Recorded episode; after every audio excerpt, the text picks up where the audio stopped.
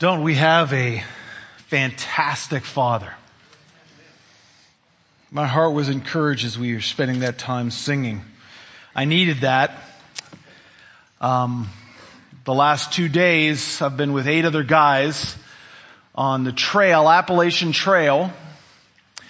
Um, 16 miles in two days over some difficult hills. If you see some guys around the church campus that uh, have kind of a hip walk, uh, it's not because they're cool, it's because of their hip. Uh, but it was a great time.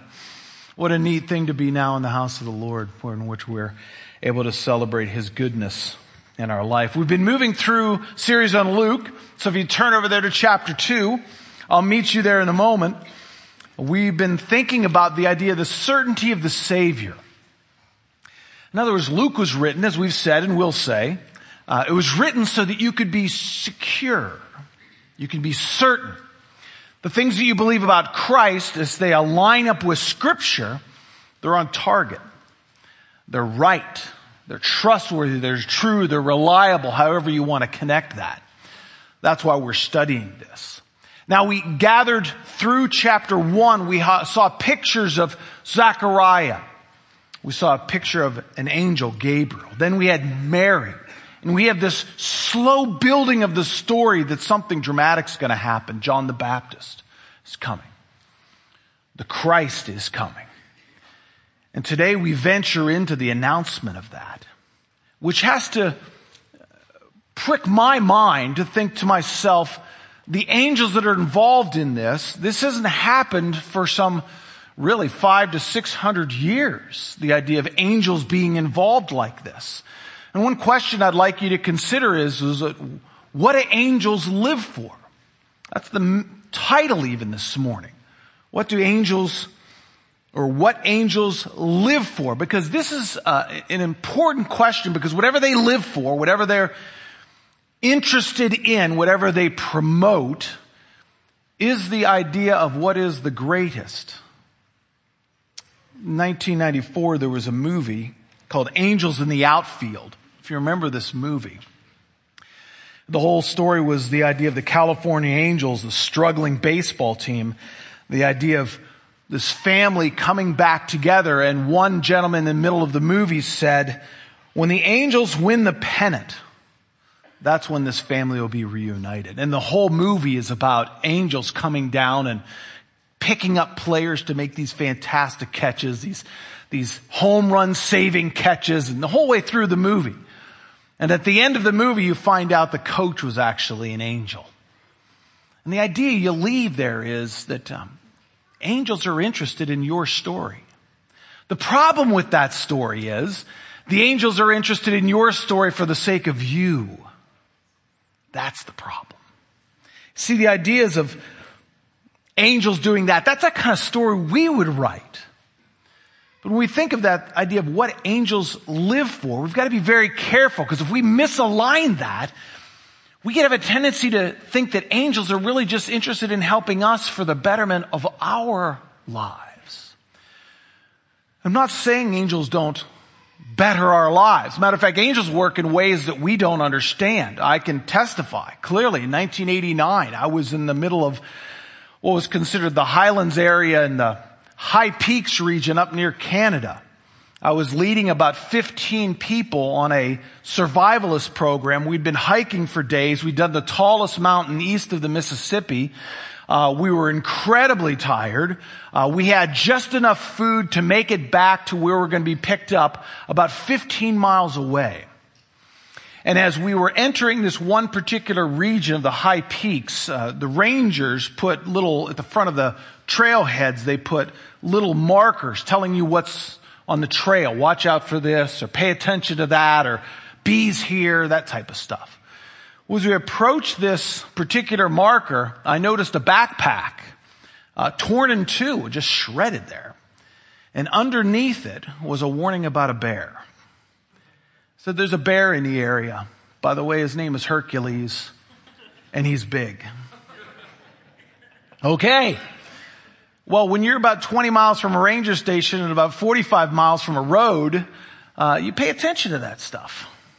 So I said to everybody, that's okay, we're just gonna do what we normally do, go through all the precautions, hang our food where we're supposed to hang it. So we got to this particular area, and again, we're very, very tired. I asked two um, men that we had trained on how to hang food properly between two trees, certain spacings. If you hike, you understand. And in the midst of their hanging, they made a mistake. They put way too much weight in one of the packs. And we went from one rope to two ropes because it snapped. And at that moment, I knew we were going to see a bear because there's no way we can make that food secure.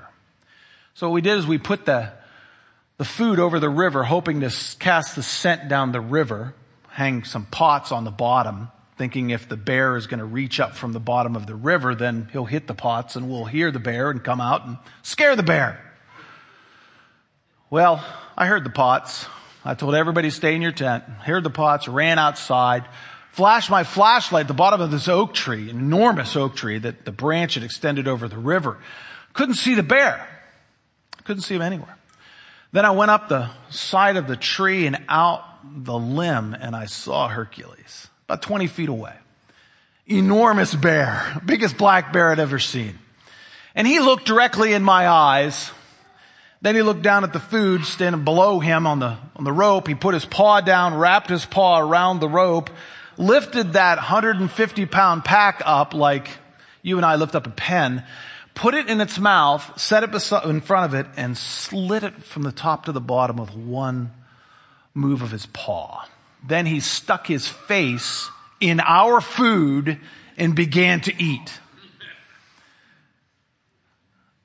What are you going to do? Well, I got everybody out of their tents and I had them look at the bear because the, the bear was eating the food. We didn't have any problem at that point. Then we prayed. God, would you help us?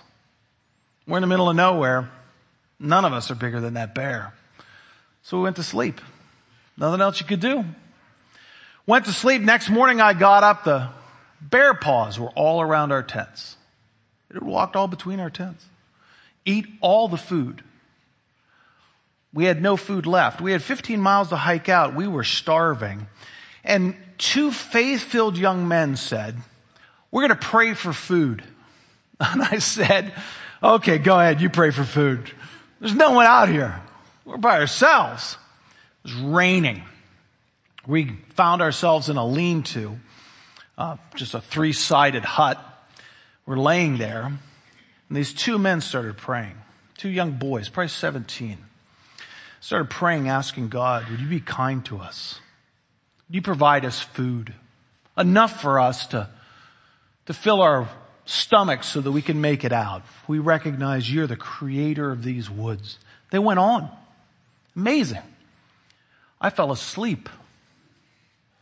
The next thing I know, I'm being rustled awake.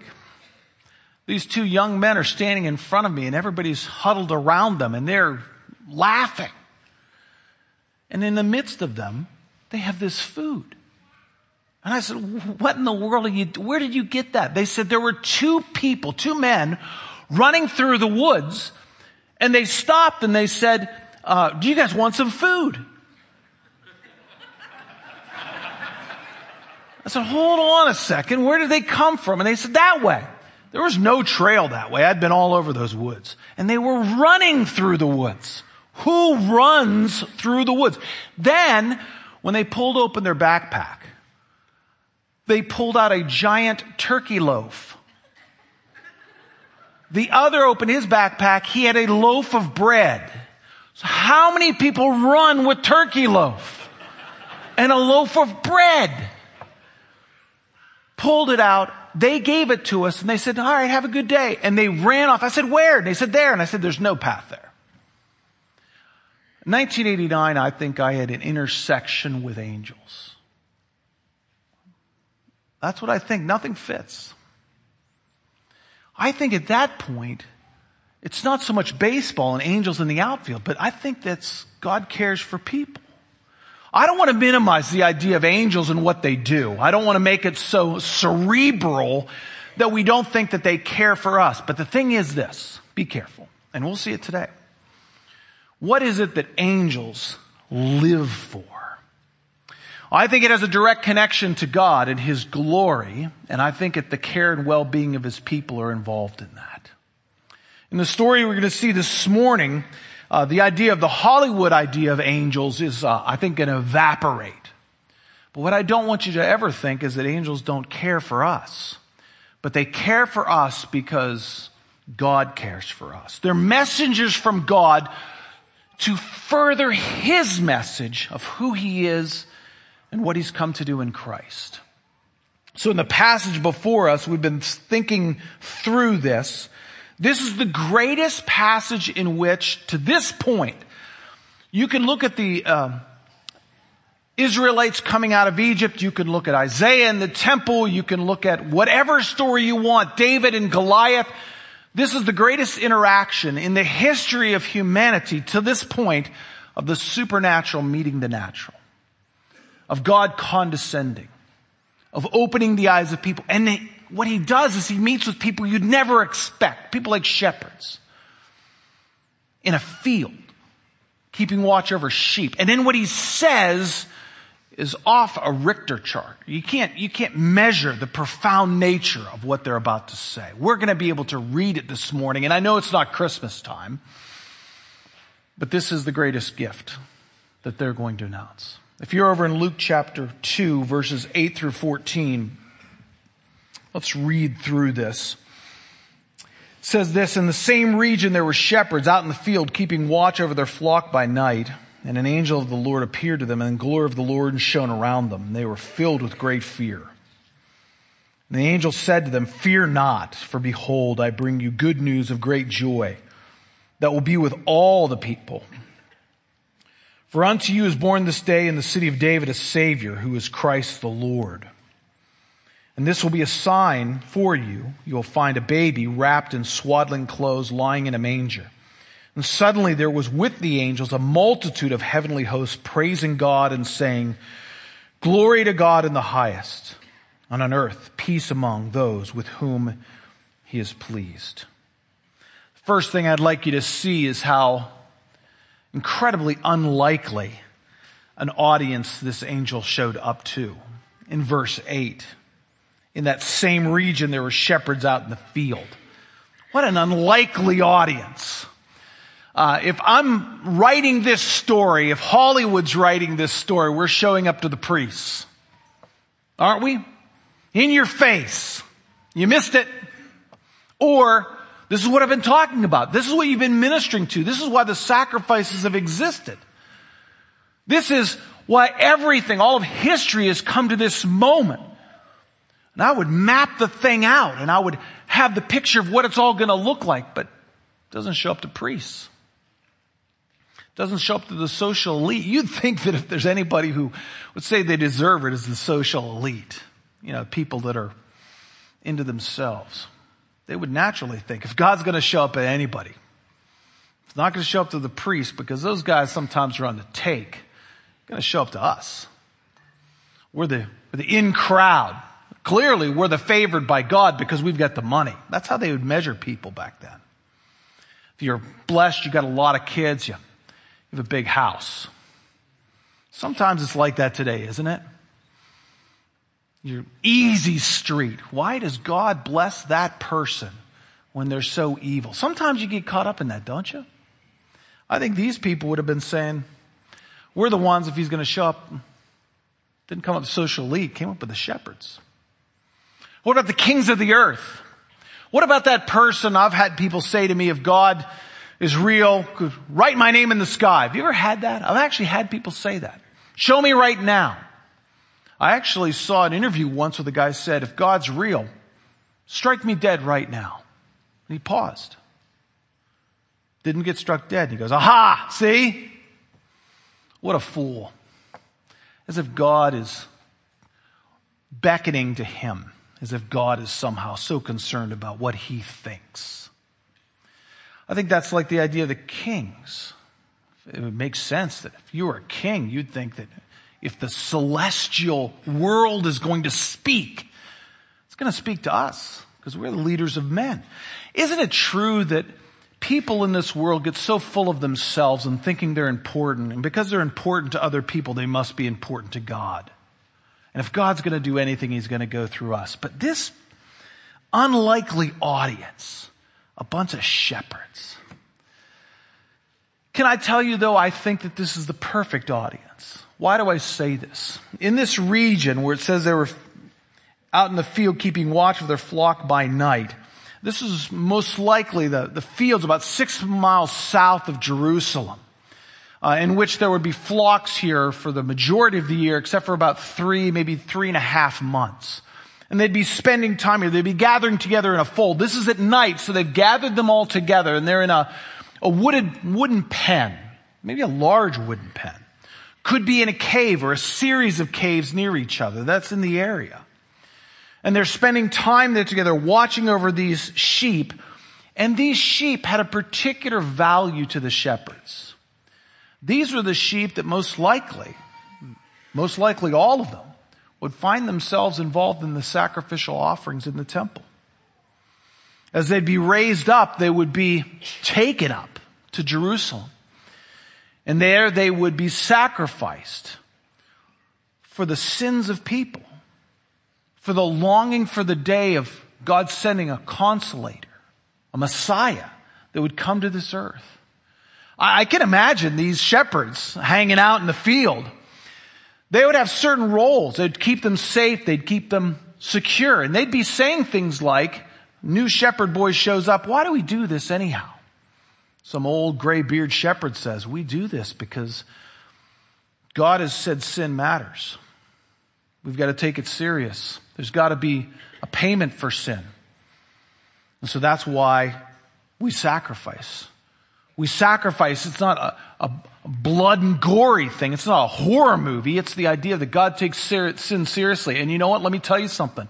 He takes sin so seriously that someday He's going to repair it all. We don't know exactly how, but we know that one day He's going to do something that's going to reconcile the celestial and the earthly.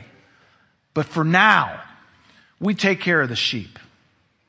And by the way, watch out for that one over there little blemish going on. Let me explain what the blemishes are. And You go into it all. Orienting them not on just being a shepherd, but being a facilitator of the sacrifices that were looking to the ultimate Savior to come. This has been going on for years and years. You see, these shepherds were the lowest of society, but they were integral to the plan of God through the sacrificial system social elite and kings and priests could talk a good game, but these guys lived it out. But no one would have thought they would come to the shepherds. And yet the shepherds were constantly meditating on why we exist and what we're doing here. If you look over in chapter 215, it says, when the angels went away into heaven, the shepherds said to one another, let us go over to Bethlehem and see this thing that had happened, which the Lord has made known to us. Pastor Larry is going to walk through that, but I've just got to tell you something that after the angels appeared to the shepherds, they're not commanded to go. Did you notice that? They're not commanded. Go see the baby. They said, let us go over to Bethlehem and see this thing that's happened. In other words, we've been at this for so long. We've been shepherds. We want to be in on it. Didn't explain it away. They said, we want to find out what's going on because their role had been so cemented as taking care of these, these sheep. They want to know what's going on. And then in verse 20, it says, the shepherds returned glorifying and praising God. All they had seen, heard and seen, it had been told to them. In other words, they were erupting. And notice that idea of glorifying and praising God. That's very important as we get into this passage. As we go further, if you think to yourself, you ever thought of yourself as an outsider? Have you ever thought that God is on some people's side and not yours?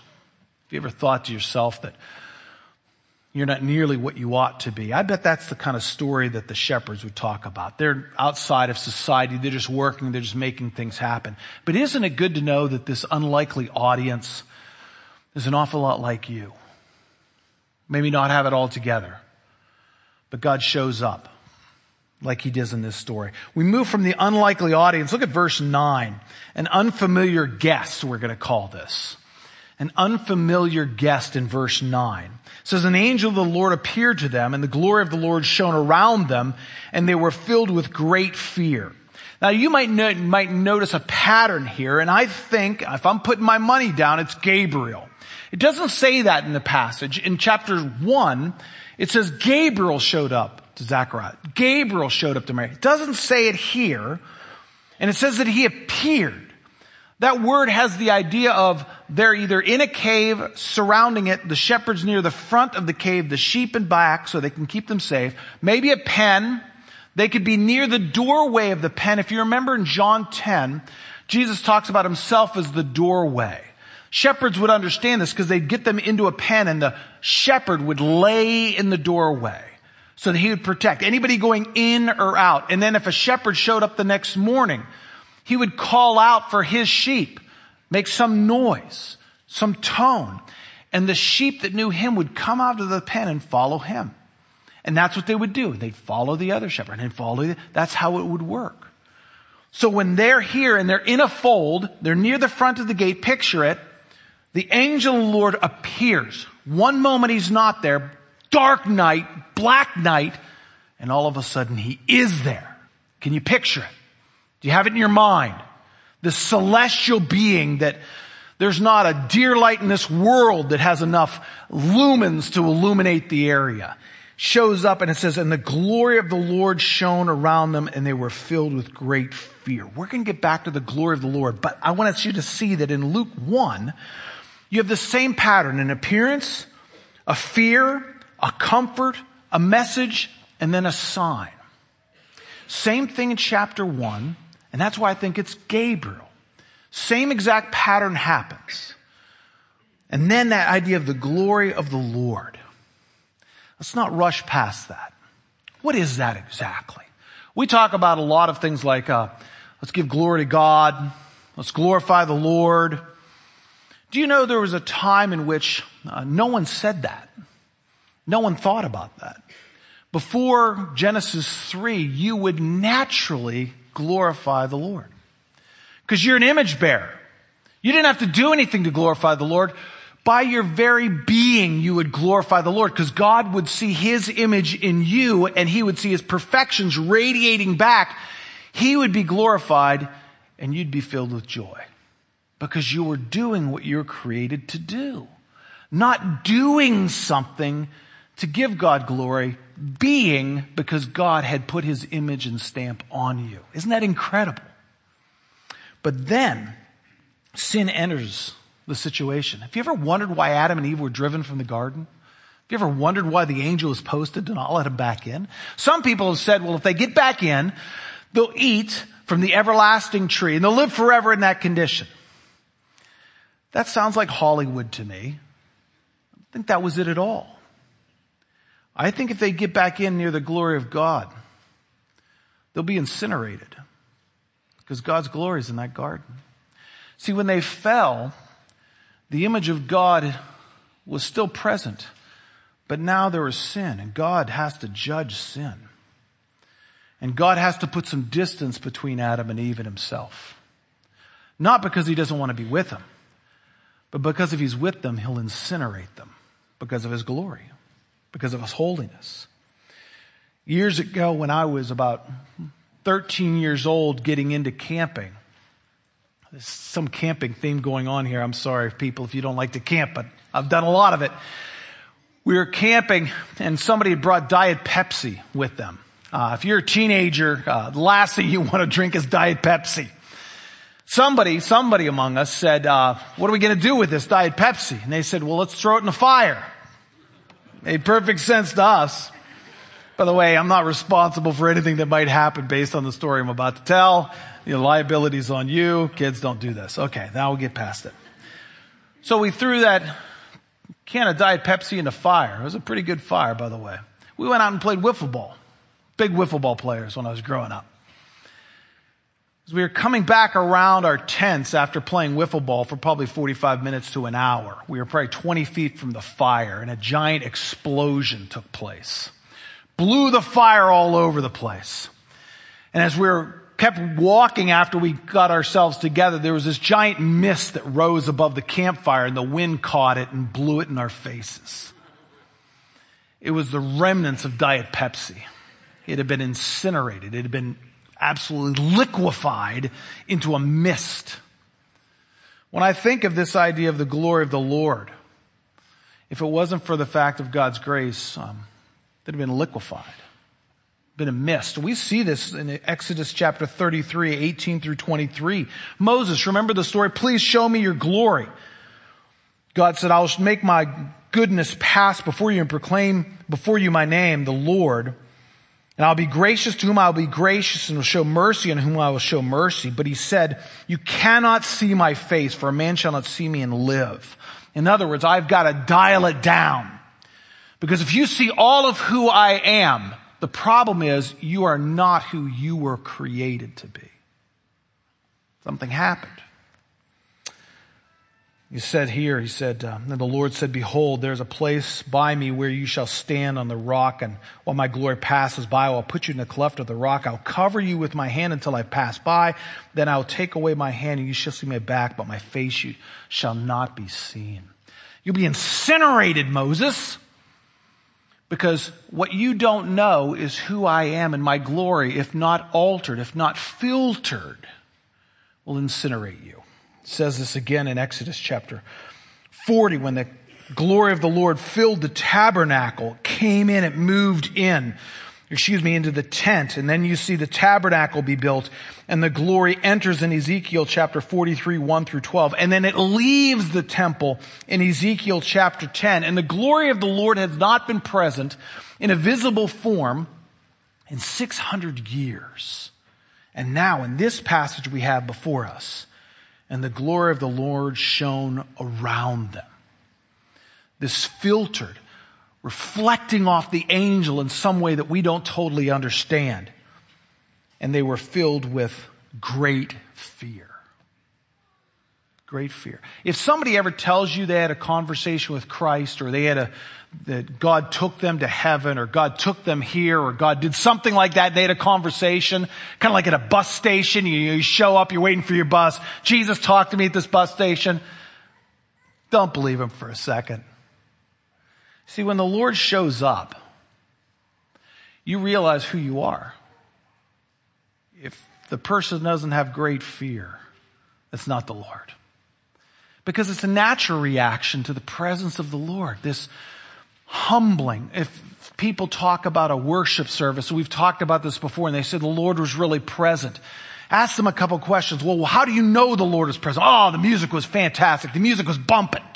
I love that song. Man, we were so loud. We were so this. And you keep talking to them. And there's no sense of the exalted nature of Christ. And there's no stirring of deep conviction of personal sin. Can I propose to you? It was a great band, but the Holy Spirit wasn't in the room. You see, you'll always find the trademark of God showing up is He'll be exalted and you'll be humbled.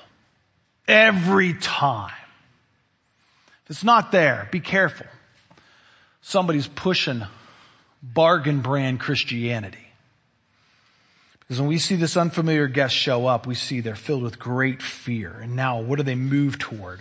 Next is the idea of the unimaginable message. Look at verse 10 and 11. The angel said, Fear not, for behold, I bring you good news of great joy that will be for all the people. For unto you is born this day in the city of David a Savior who is Christ the Lord. Notice the descriptor of that. Good news of great joy. This news is going to knock your socks off. Great joy. All the people. Notice the, the expanse of this, all the people, good news, great joy. But can I train your eye to two words that absolutely make it an unimaginable message, not just for this moment, but for this time. Look there, it says, this day. This day. This day. This 24 hour period of time is when the baby who will change everything has been born. Now remember something. We've been talking about the last couple weeks, the sovereign faithfulness of God. It's not just merely about this moment, but this time frame. Remember, Caesar Augustus is put in power. We walked through his life last week. Caesar Augustus is put in power, the, the God man, according to the Romans, which ushers in the, the Pax Romana, or literally the Roman peace in Latin, till 180 AD. So roads were established. The Greek language is taken off. Commerce. All of these things are taking place, making it a pristine moment, or as Paul would say, in the fullness of time. In other words, time is absolutely pregnant. And in this moment, on this day when this is being said, gives birth. But notice, God has moved all the pieces around the board. So they're perfectly in place. So when the angel shows up, for unto you is born this day in the city of David a Savior who is Christ the Lord. Not for one moment should you think that God's not in control ever again. Perfectly in control. Now you might feel like it's not in control, but through the eyes of faith, absolutely in control. And Theophilus, who this is being written to. Luke is writing this, gathering this together for Theophilus. Something was going on in his life in which he was wanting to be sure of the things he'd been taught. 1 verse 4. In other words, he'd been catechized in the fact that God is a sovereign God and history has been his, his place in which he was painting redemptive history all the way from the garden all the way till now and he was beginning to question. And I think when Luke wrote this down, he was thinking of the glory of God and reminiscing, I'm sure, Theophilus. I mean, there's no other way. What you've been taught is absolutely true. You can't make this stuff up. God has been manipulating an emperor and all of the related details for this very moment, this day. And notice he says in the city of David, we've been laboring that point. The city of David is the the place in which the Savior was meant to be born. Micah 5 2, Bethlehem Ephrathah. Are you too little among the clans of Judah? From you shall come forth for me one who is to be the ruler in Israel, whose coming forth is from of old, from the ancient of days. It's that this is the one the Messiah is coming through. The city of David, a savior who is Christ the Lord. No definite article here in the original language which says Christ the Lord. In other words, He is the Christ. He is the anointed. He's the Messiah. And by the way, the Messiah is the Lord. As you look around, all the creation that the Lord has created, that little baby on this day, in this city, at this time, I'm here to announce God has come near. Can you imagine? Your shepherds that angel shows up, gives that message, bursting at the seam. And it's an unimaginable message. But then notice the next thing, which I think is fantastic. Look at verse 13 and 14. This message gives ways to an uncontainable joy. An uncontainable joy. I think, in my mind, makes sense to me based on what angels live for, that as this angel, which I think is Gabriel, can't back that up, but I think, as he's saying this, there comes a point in which he finishes who is Christ the Lord, or the, the Christ from the Lord. And at that moment, imagine that the skies uh, have been black dark. The angels are present, but they're not visible. When they hear that, they go off. And suddenly means that the moment, as soon as that word is done, the Lord, boom, the heavens explode. Imagine the greatest grand finale you've ever seen on the 4th of July and put it on a million. And suddenly there was with the angel a multitude of heavenly hosts praising God and saying glory to God in the highest and on earth, peace among those with whom he is pleased. Couldn't hold back. I think they couldn't hold back because we see in 1 Peter chapter 1, 10 through 12, when Peter is writing out the very notion of salvation, this is after Jesus has risen from the grave. He writes this, concerning this salvation, the prophets who prophesied about the grace that was to be yours searched and inquired carefully, inquiring what person or time the Spirit of my Christ, the Spirit of Christ in them was indicating and predicted the sufferings of Christ and the subsequent glories. It was revealed to them that they were not serving themselves, but you. In the things you have now been announced to you through those who preach to you the good news by the Holy Spirit, sent from heaven. Notice the last line. Things into which angels long to look. In other words, the angels have been on the sidelines and periodically called off the bench to be a messenger for God at some point in time.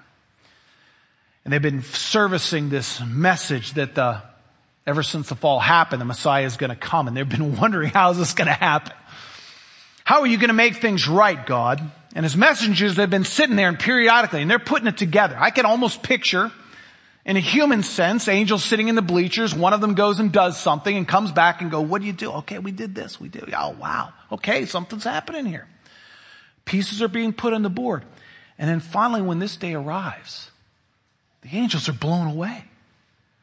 Hold on a second. You mean Jesus is going to come down and be part of humanity? I mean, I didn't see that coming. I mean, we've had prophets, we've had kings, we've had priests, we've had all these people in the roster of God, and all of a sudden, God Himself is going to put on skin. He's going to live among the people who've dramatically betrayed Him.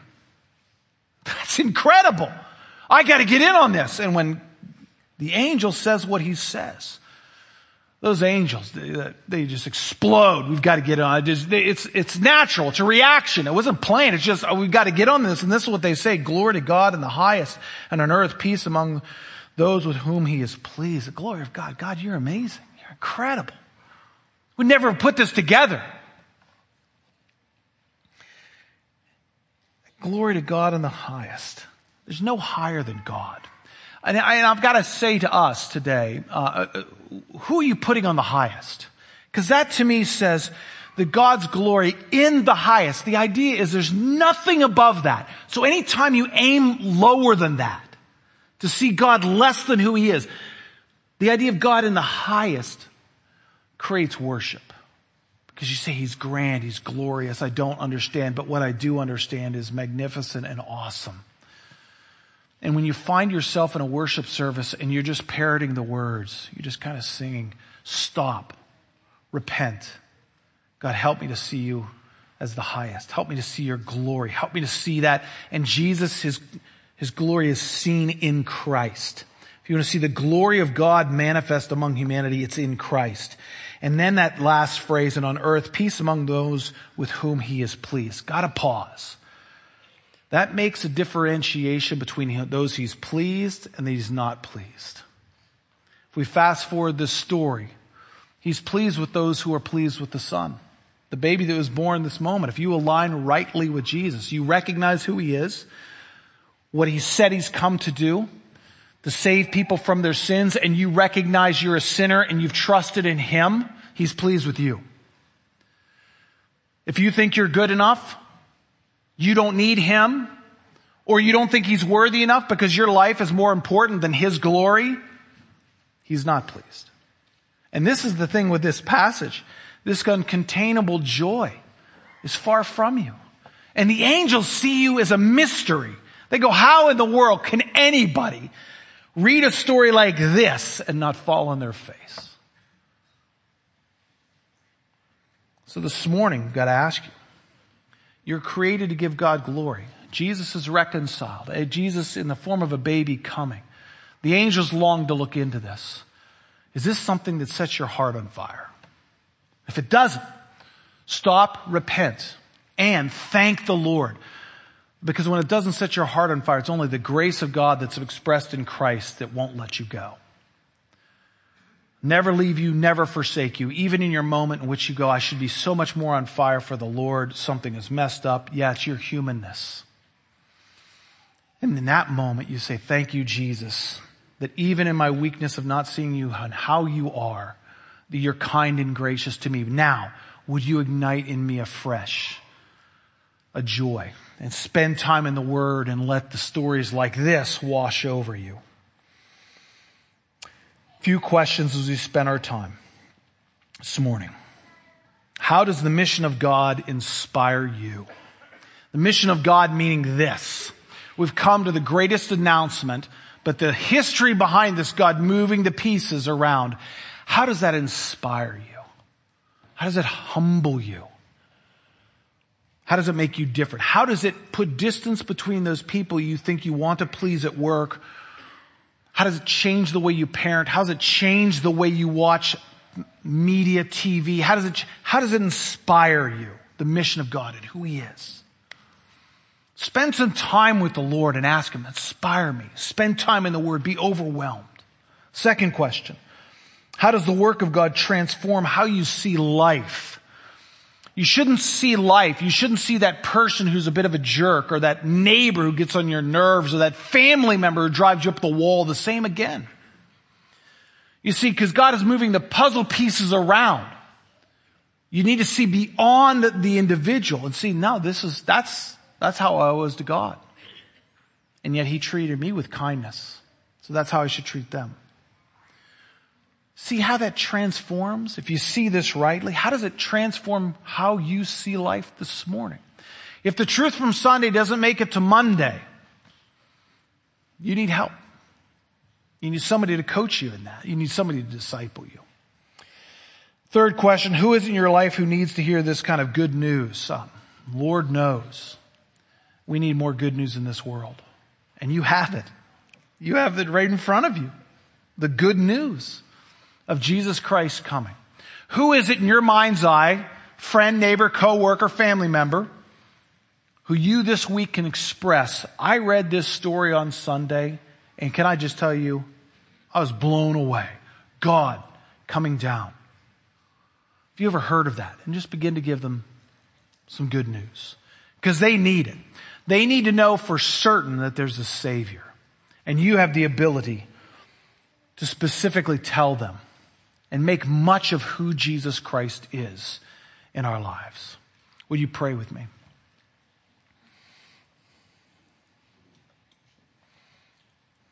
Lord, we're thankful. And we're not nearly as thankful as we should be. But this is an amazing story. We see what angels live for, and that's your glory. And as this story unfolded, it it's meant to humble us, to overwhelm us, to stop us in our tracks, in which we start measuring everything in our life and realize everything in our life comes up way short of the truth of this story.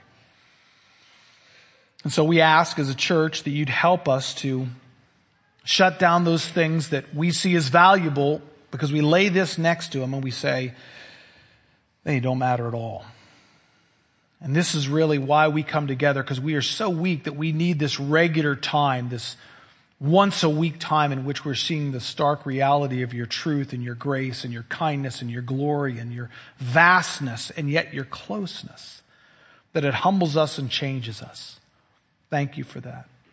Use this in our life to not merely affect us, but those around us and people that are far from you. Give us a burden for people who don't know this and are wandering in the dark and they need the good news. And may they come to a place through the witness of someone in this room that you are pleased with them because you'll use them to give the glorious gospel that you've given to us. We pray this in Christ's name. Amen. As the band is coming forward, um, as I said last week, we recognize that the truths that we talked about today, it's easy to, when you're sitting in your seat, say, well, yeah, I need to change here and I need to change here and I need to change here and I need to think better about this and I want to share with this person, but I'm not totally sure I know how. So in a little bit of time, I want to tell you that we have this program called Next Steps that we're starting.